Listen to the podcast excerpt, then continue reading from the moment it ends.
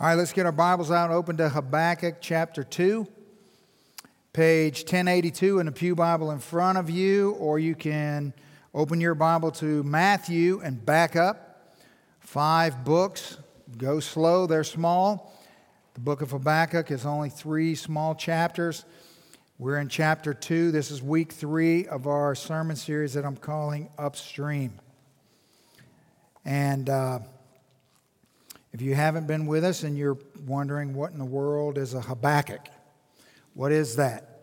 Well, it's a little book that has uh, big truths to teach us in this uh, season in which we find ourselves in. A couple of weeks ago, when we started this series, when I stood up and said, Get your Bibles out and open to Habakkuk, um, a lot of you were, you know, like looking like, what are you talking about?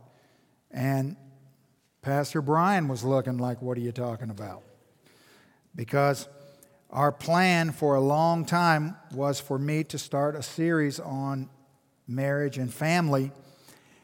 But in the days leading up to that, as I finished the book of James, I could not uh, do it. I just couldn't do it. God just kept pressing me on this issue of Habakkuk. And this is a book that has meant a lot to me over the years, so I'm very familiar with it. I knew exactly what it was about and what it uh, had to say. I've preached various messages from this book before. And so I was understandably doing my best to resist starting a series on the book of Habakkuk because I knew that if God were pressing us to study the book of Habakkuk, there must be a reason. And I was uh, smart enough to know that it was going to be a tough reason. And so here we are in the middle of this study and we recognize uh, why it is that God would have us here. I called this series Upstream because in this season of life, in our culture, in our time, oftentimes I feel as if I'm swimming upstream. Many of you, no doubt, feel like you are swimming upstream against the current. Life has a way of uh, shaking us and even shaking our faith. And we uh, are no, we've never been in a time, I don't believe, where we are more familiar with that feeling or sensation that the world is out of control, maybe than uh, these days, both nationally, globally, and then personally right here among us in this faith family. So, let's pray and ask God to help us, and then we'll study, finish out Habakkuk chapter 2. Let's pray. Jesus, darkness trembles because darkness knows you. It doesn't tremble for any other reason apart from the reality that you are exactly who you say that you are. And as King of Kings and Lord of Lords, as the victor over sin and death, your reign is unmatched and unparalleled and cannot be challenged, and therefore darkness must flee from you. We come before you this morning asking you to speak to us through your word. This word that over thousands of years you have spoken to every generation, to every people group in every corner of the globe. And every time your word is opened, it is relevant and pertinent and true and meaningful and powerful unto salvation. And so we pray that this morning you would take this word that we, by no accident or means of our own, have found ourselves before. and that you would implant it into our lives and use it in a way that you would get glory from it and through it. So thank you for this opportunity that you've given us. We pray for ears to hear and that our hearts might receive what you have in store. And we pray this in Jesus' name. Amen. Well, as I've think about what it feels like to swim upstream, and I think about how easy it is to get discouraged and to get tired and to get fatigued and frustrated when uh, it's not it's not just that the current is pushing against us. It's not just that we feel as if the crowds or the multitudes are going one way and we're going another way. All of those things make it difficult and challenging. But beyond that, it's those moments in life, those seasons that we find ourselves in life where we feel like as the crowds are passing us, they're taunting us or mocking us. As if the voice in our head is saying, to us, I told you this wouldn't work, or the decisions that you make to do the right thing or the hard thing that were supposed to pan out or supposed to work for good. What happened to that? And you feel this taunting or this mocking. And it made me think about Jesus hanging on the cross. And as he hung there, the passersby taunting him and mocking him. And in their mind, believing that they had won and that his choices to do the hard thing had failed. And so, as we think about what the prophet Habakkuk might say to us this morning, I, I want to begin with this truth on your listening guide that suffering is not a failure of God's plan. You see, Habakkuk comes to God in great frustration and agony because God's called him to go to his people, yet his people have turned their back on God. And beyond that, it appears in every way that evil's winning and that good is not prevailing and that God is absent and not listening. And Habakkuk is sort of at his wits' end, if you will. And so he comes to God with these questions like God, how long is it going to be? When are you going to hear? What are you going to do about all of the injustice that's happening? Why don't you make things right? Why don't you use the power and authority that you have? And God answers Habakkuk in a way that he never could have imagined in a way that we never would have predicted. And he says to Habakkuk that he's raising up a yet even more wicked people, the Babylonians, to come and bring judgment upon his wicked people. So, to get this straight in your mind, God tells Habakkuk that he's raising up a more wicked people to deal with the wickedness of his people. Now, how does that sound for you? And so Habakkuk is sort of left in bewilderment, but here's what Habakkuk knows. He only knows one thing. What I just told you doesn't make sense to you, and it didn't make sense to Habakkuk. But Habakkuk knows that God has a plan. He knows that God is involved. He doesn't understand it, it doesn't make any sense to him. He can't wrap his head around it, but he knows God has a plan because God told him that.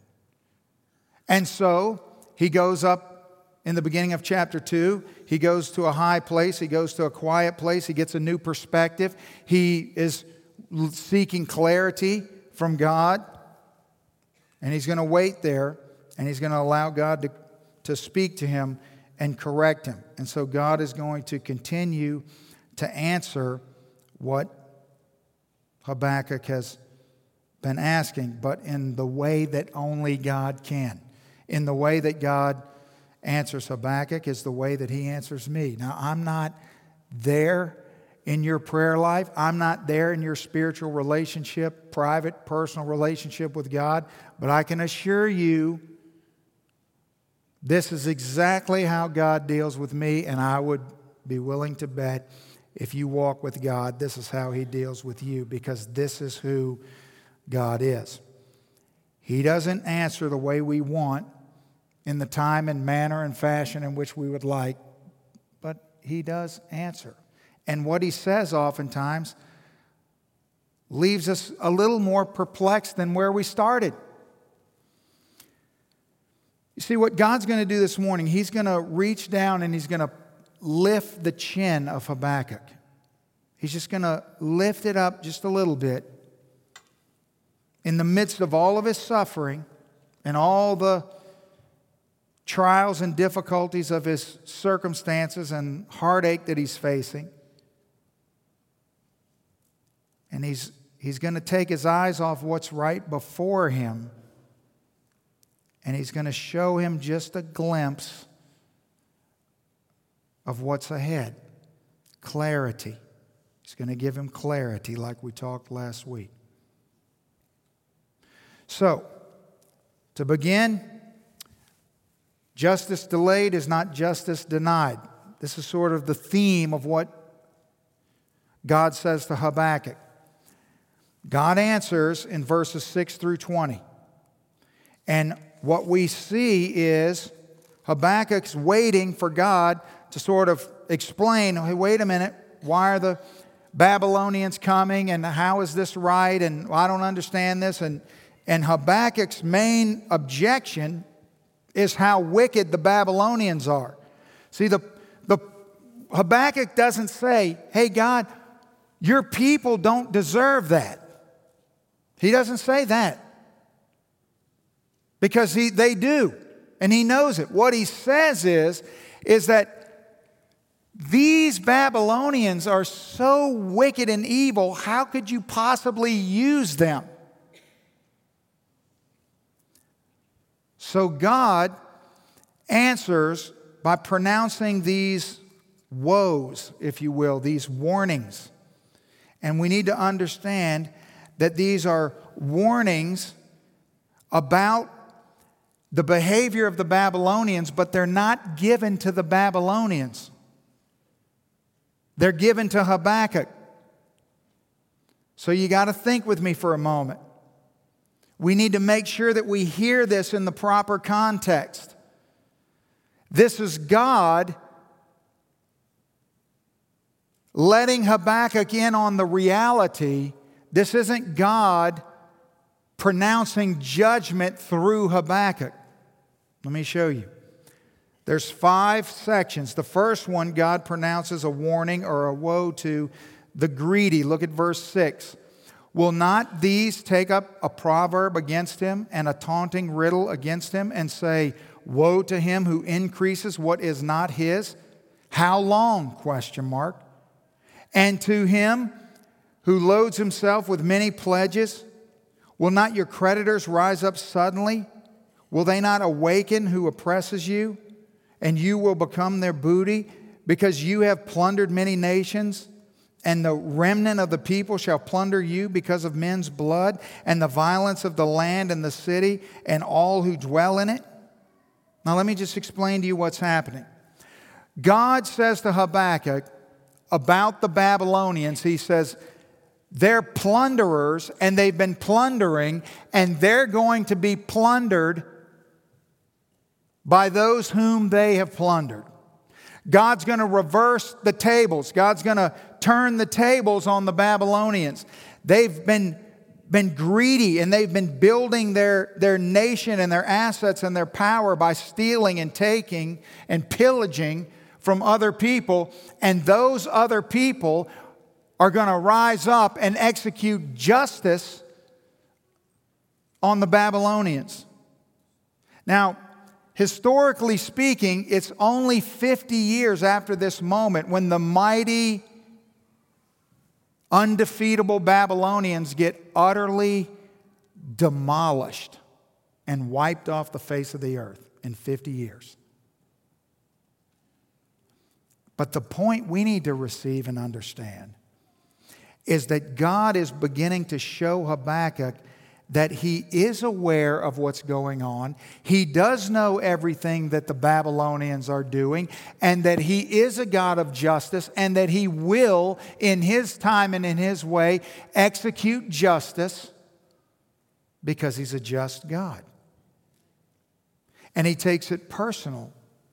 Whenever people in any time, way, manner, or fashion take advantage of or oppress those who are weak. So he pronounces a warning against the greedy. Then look at the next part, beginning in verse 9. He's going to address the separated, is what I call them.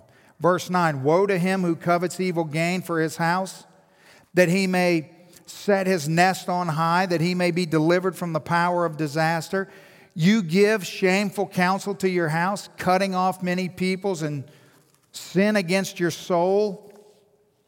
Verse 11 For the stone will cry out from the wall, and the beam from the timbers will answer it. Now, let me uh, break this down for you. What God is pointing out is that the Babylonians are doing what people have always done and what people continue to do today, and that is those who gain power and uh, money and possessions and control use those things that they gain to separate themselves or protect themselves from the evils or the problems of the world. So, in other words, what the Babylonians were doing was they were taking all of the plunder that they were receiving and they were using it to construct big, safe houses that separated them or insulated them from all the problems, the poverty, the struggles of the world. Does that sound familiar? So, what we do is we save up our money and we buy a house where there's not we're not we want to be away from the problems. We want walls around our property. We want to live in a gated community. We want to be where if we can live in this little world and pretend that there's no problems in this world where we don't have to see all the struggles and the problems of the world. It's exactly what god's pointing out about the babylonians. That the world is a, a, place where there's need and there's difficulty and there's struggle. And so, what God says to them is that He's going to take the very things that they use to construct the places to separate themselves from pain, and He's going to use those things to expose their vulnerability. And He's going to Look what he says. He's going to use the rocks from their walls and the timbers from their buildings to cry out against them as they crumble to the ground, exposing them and leaving them vulnerable, which they always were, by the way, but they just made themselves feel in some way secure by their human efforts to separate. You see, God is a God who is aware. Jesus said, The poor will always be among us. That only a fool would try to construct a world where there was not need and there was not poverty and there was not suffering because that's not this world. It will never be this world. But what God has said is that those who do not suffer, who are not impoverished, are responsible to care for those who are and who do. And so he uses the very things that mankind tries to use to separate themselves to humiliate them.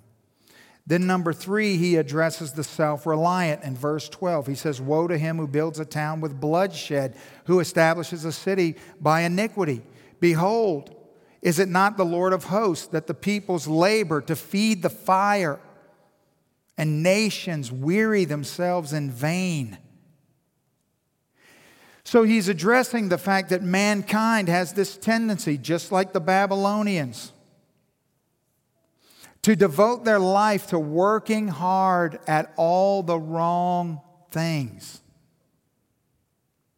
to investing all their energy and all their effort in trying to create something that is all just vanity. And God says it's all going to burn up like smoke and amount to nothing. All the human efforts, all their goals, all their accomplishments will prove to be vain. You see, the, the Babylonians were very devoted to what they did. You, you know, being a marauding army is like anything else that you endeavor to do in life. It doesn't just happen, you have to work at it. They worked at being uh, tenacious in battle. They worked at developing and honing in their weapons. They worked at how to torture people to make them succumb to their pressure. They worked and perfected their mechanisms for taxation and oppression. They worked at those things, they were devoted to those things. And God's saying that He's aware of that and that He's going to deal with that and that it's not going to, though it may seem as if they're getting away with it, they won't. And today, we live in a world that in so many ways is devoted to all the wrong things. Our energy and our effort, so many times as a culture and a people, is completely wrapped up in vanity and our human efforts and accomplishments are simply laboring to feed the fire. Then he turns to the amused. Look at verse 15. Woe to him who gives drink to his neighbor, pressing him to your bottle, even to make him drunk, that you may look at his nakedness. And you are filled with shame instead of glory. You also drink and be exposed and uncircumcised.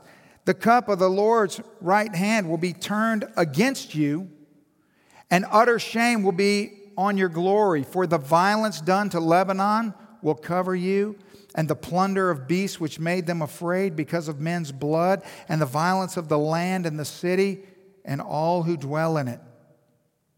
Now, I want you to notice with me for a second about the amused that this the, the Babylonians Part of their wickedness was their escapism.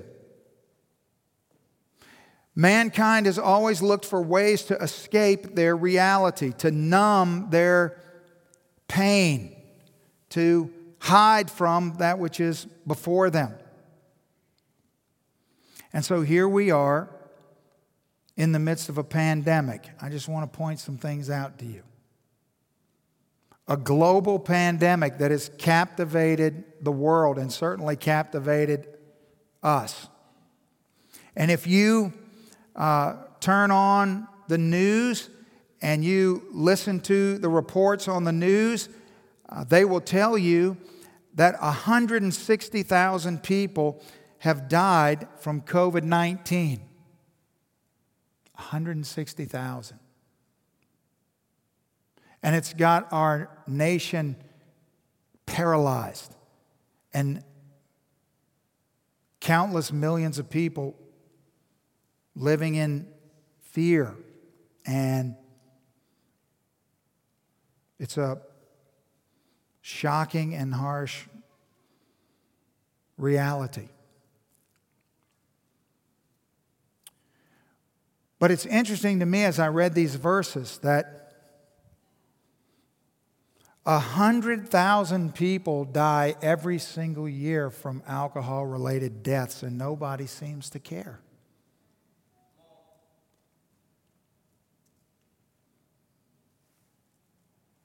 Where's the fear and the panic and the trepidation and the who's who's outraged at that? No one even cares about those 100,000 people. And that's, that's not a one time pandemic. It's year after year after year after year after year after year. Every year. That think about 13 million people today, 7% of this nation's population are alcoholics. 75% of every American citizen has an alcoholic in their extended family.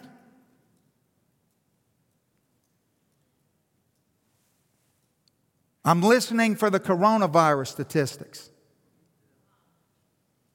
It pales in comparison. Yet it just 50% of all domestic abuse is alcohol related. 75% of all child abuse is connected to alcohol, yet no one seems to care.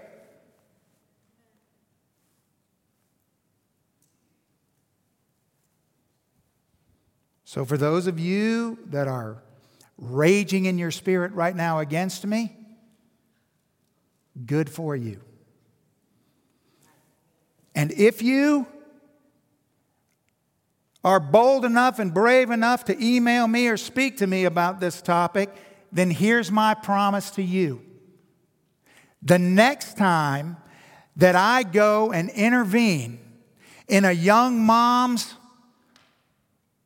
house where her children are sleeping on the floor, where all the walls have holes in them and every door has been kicked in, where deadbeat husband is laying on the floor in a pile of empty liquor bottles, and we have to take her and her children and we have to put them in a safe place and try to restore them as the people that God created them to be.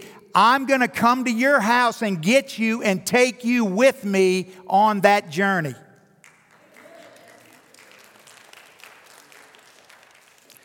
God says, Woe to him who makes someone drink. My question to you is who's making all these people drink? And what do you think of when you hear God say, Woe to him who makes people drink? You know what it sounds like to me? In the Hebrew, do you know what that verse means? It's a Facebook post.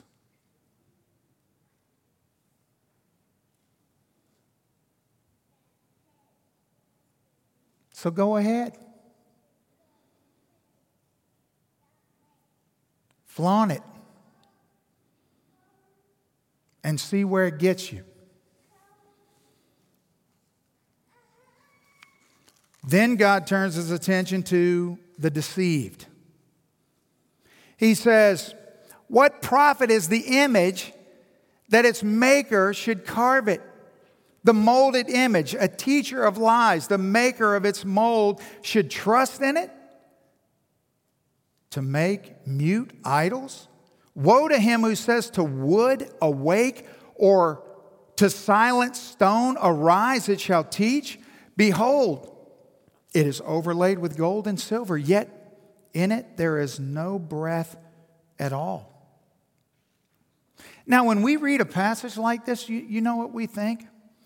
We think how primitive a people must be to take something that they've created themselves and to make it into an idol to, to carry it wherever they go, to, to turn to it whenever they need something, to rely upon it when they need guidance or wisdom, to worship it. How primitive. And, and surely we are far too enlightened and far too advanced to ever succumb to such foolishness as this. We would never, ever Take a piece of wood or a silent stone or something overlaid with gold and silver. Would we? Or would we carry around a little rectangle screen everywhere we go? And if we were ever without it, we would feel vulnerable. And when we had it, we would feel safe. And when we need to know something, we would turn to it. And we would rely upon it as our source of direction and information. And it's merely something made with human hands. never intended to be our God. And so God says, I see what the Babylonians are doing, Habakkuk. I've taken inventory, just as I have of all people in all places at all times. I know what's going on. Now, Habakkuk, no doubt, says, Well, praise the Lord, now I feel fantastic. That answers all of my questions. All of my problems have gone away.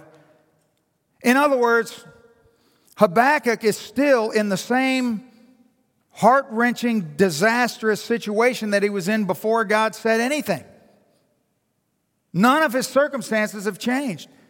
God didn't say, Well, I've changed my mind. I just said that to scare you. Now I'm just going to make everything great. That's not what happened.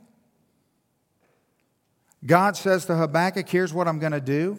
And I want you to know that I'm a God of justice and that I'm paying attention and taking an inventory and account of everything that's going on around you, and all evil will be dealt with. It'll be dealt with. None of it's going to slip through my fingers. None of it. And so, for example, in Proverbs chapter 11, where the scripture says, Though they join forces, the wicked will not go unpunished, but the righteous will be delivered.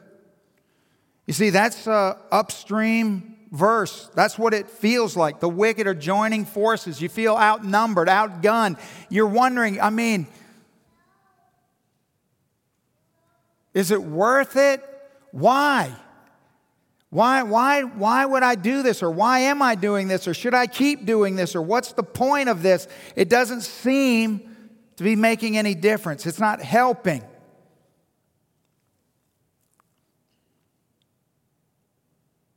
Why does God answer the way God answers? Well, here's the message that God is sending to Habakkuk and to me and to you. You don't have to understand the plan to, to trust God's purpose. You see, again, Habakkuk knows that God has a plan. And how do we just trust in the fact that God has a plan? I mean, how do we how do we when your life is falling apart around you, your heart is shattered in a billion pieces? How do you find solace or comfort or peace.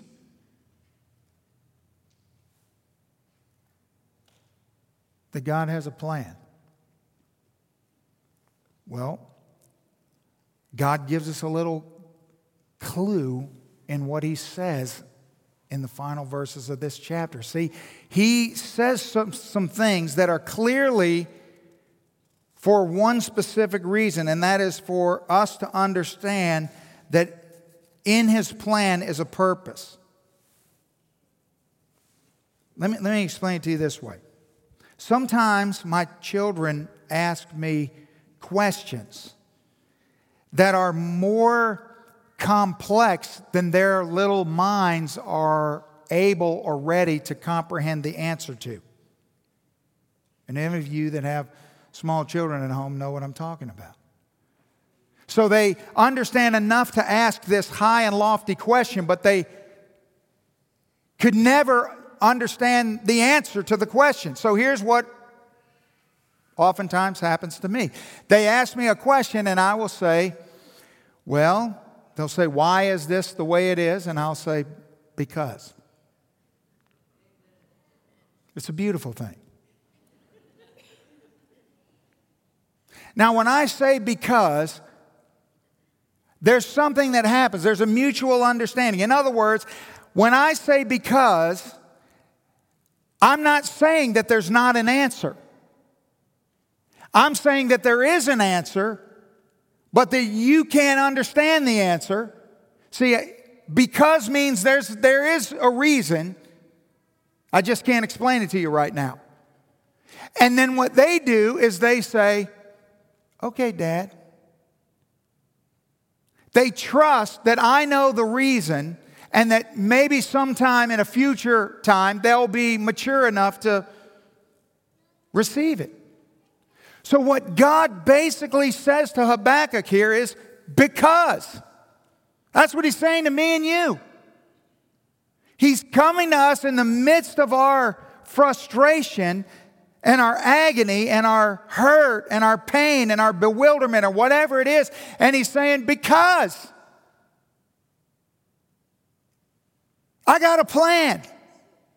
And I'm about to let you in on a little glimpse of my purpose, but you cannot understand the totality of what's going on. Look at verse 14. Here's his because. He says, For the earth will be filled with the knowledge of the glory of the Lord as the waters cover the sea. Now, I want you to just think about this for a second. In the middle of this long, brutal list of verses about all these injustices that are going on, that God's taken inventory of, that He's fully aware of everything that's going on, that nobody's getting away, getting a free pass for anything. He says that the whole earth is going to be filled with the knowledge of the glory of the Lord. See, what he's saying is, is that when the story is entirely told, when the last page of this narrative is read, everyone's going to see how every event and every season in human history all work together for me to accomplish this perfect end. So, what I want you to understand this morning is that you can write it down. You can carve it in stone. You can take it to the bank with you. You can do whatever it is you need or want or must do. But one day, very soon, Jesus is going to return. And when Jesus returns, the whole earth is going to be filled with the knowledge of his glory. Now, I want you to think about what that says. The Bible doesn't say that the whole earth is going to be filled with his glory. What God's saying to Habakkuk and what he's saying to me and you this morning is that the whole earth is going to be filled with the knowledge of his glory. What God wants you to know this morning is that today it's because but if you are in my family, if you're my child, there's coming a day when you're to see, you're to understand, you're to know, you're to, it's not just to be my glory, you're to know the knowledge of my glory. You're to see the way that we got here. You're to see the millions and millions of ways that I worked all these things together for good. You're to see that my plan was orchestrated to perfection and that I win, I always win. I was always to win, and it was never in jeopardy. Now, think about what else that verse says. That verse says that the knowledge of the glory of the Lord is going to fill the earth in a very particular and special way. The way that water fills the sea or the sea fills the earth. Which means, how does water fill something? Water completely immerses itself in whatever it is put into. In other words, water takes on every single aspect, every nook and cranny of wherever it is placed. Meaning that there's not one tiny little shred of space in this world that will not be filled with the knowledge of the glory of God. Now that's important. And here's why. Because there's times in our life when we need to know something about God's purpose because life is ripping us to pieces. And swimming upstream can seem like a futile endeavor.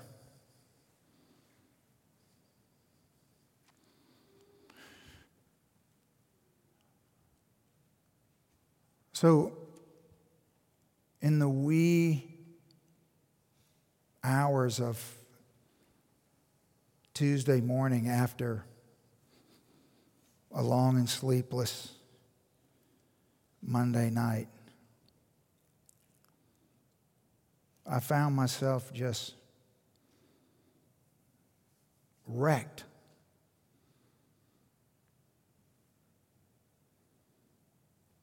Just unable to process.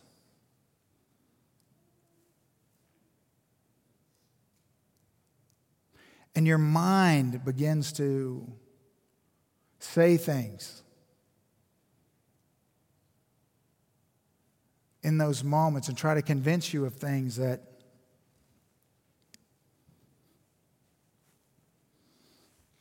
you hope are not true.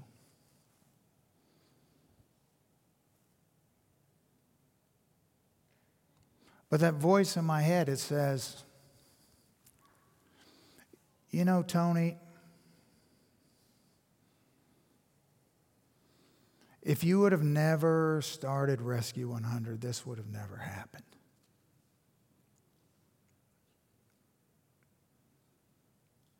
It reminded me of that moment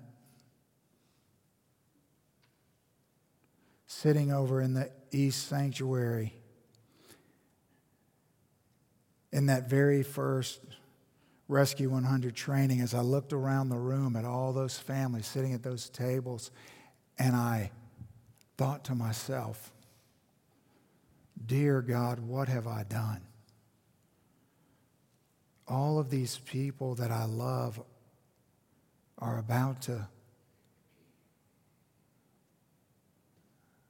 go into this painful endeavor.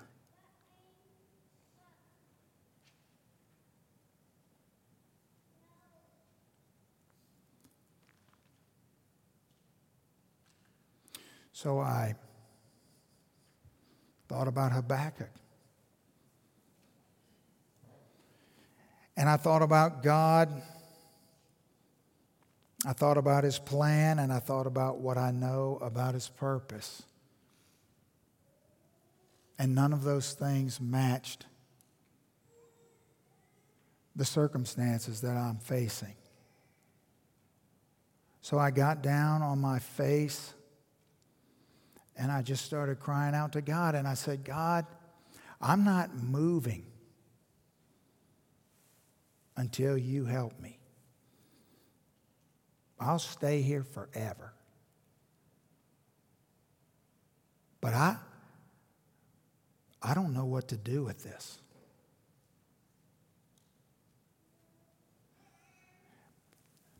And as I lay there,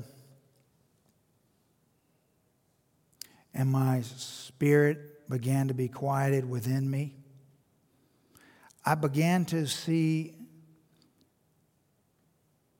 a little glimpse of God's perspective. I said Wednesday night that I, I felt as if I were wearing a sweater that were woven of pain. And as I lay there in my brokenness and in my heartache, God began to pull a little thread from that sweater. And He began to draw my attention to away from my perspective and toward His perspective. And I began to imagine Sterling's little face.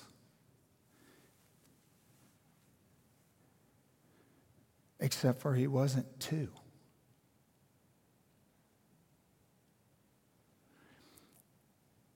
And he was filled with joy. And he was in total satisfaction and perfection in the presence of God. And God just began to pull that thread out of that sweater and he started to just unravel that sweater of pain that was around me. And as I lay there and I began to just imagine God's perspective of this and all that he can see that I can't see, it was like that. That yarn just kept pulling and it was slowly just unraveling off of me. And I didn't want it to stop. I just wanted God to keep pulling and pulling and pulling. And I just kept seeing the goodness of God in the midst of my pain. And peace began to settle over me that passes all understanding. And it was like we sung afflictions eclipsed by glory. They're still there, but they're eclipsed.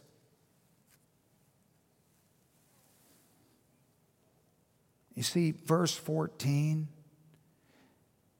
it, it's like a shout from heaven to all of us who are swimming upstream. It's like God saying, I know that today is hard. I know that you don't understand this. I know that you're devastated. I know that you're heartbroken. I know that you're bewildered. I know that you're frustrated. But I see you, little fish. Keep swimming. I see you. And I see the pain that you're in. And I see the oppression that's around you. And I see all of the evil that befalls you. But keep swimming because it's worth it, because I win. Because if you knew what I knew, if you could see what I could see, if you could understand that there will come a day when every single molecule of this world will be filled with the knowledge of my glory. Don't quit. Don't give up.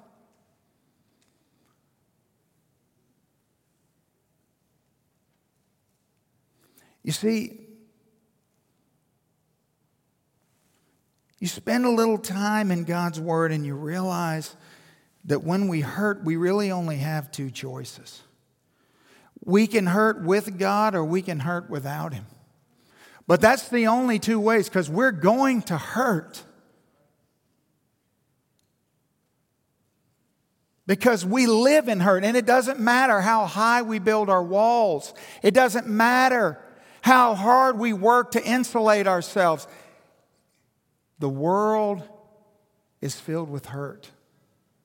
And we're going to hurt as long as we're in this world. And when I got up off the floor, I just was overwhelmed with the worship of the God that I know. And I thought to myself, what would someone do who doesn't know you?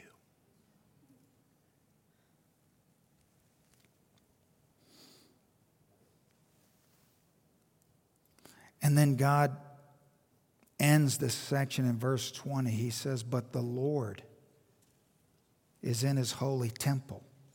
Let all the earth keep silent before him. See, he's in his holy temple.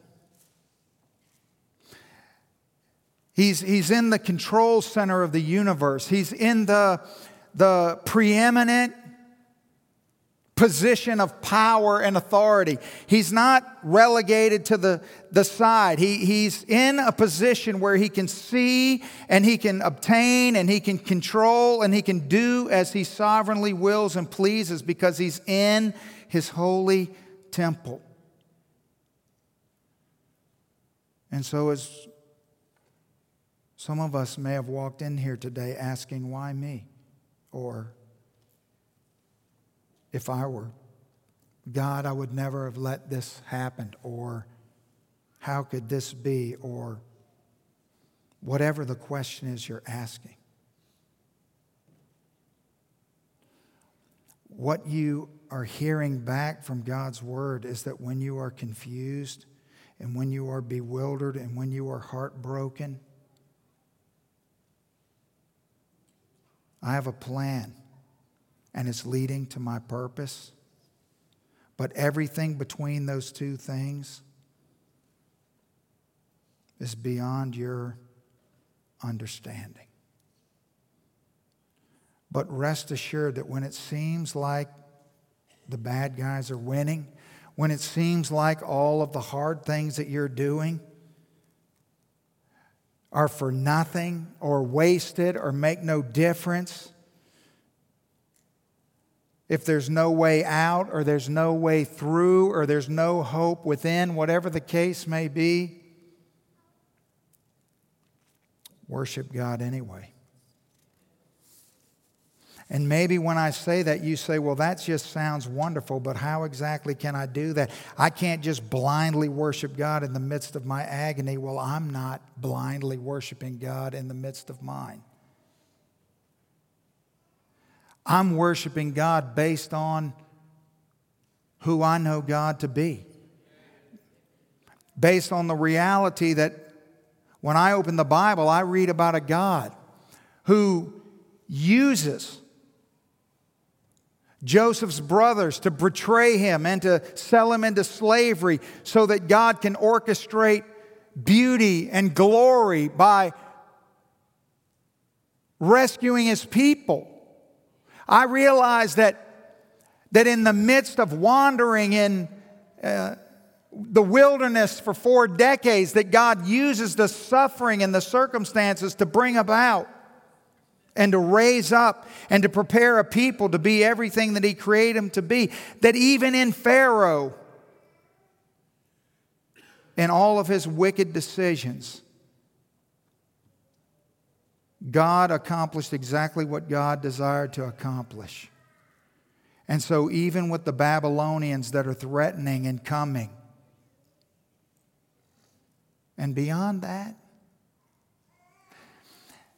that God used the Roman Empire and even the religious leaders of the Jewish people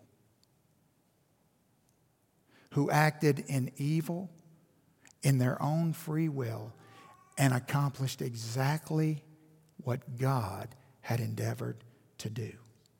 So, therefore, I can worship God in the midst of a storm, knowing that He is a God who doesn't fail. And though I can't see, I can worship. And so when God says,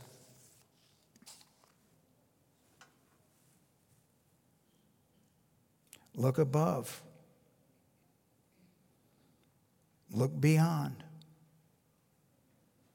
see, that when your circumstances, when they force us to come to God, what we find is mystery. The majestic mystery of God's sovereignty, love, and trustworthiness. He is a glorious God.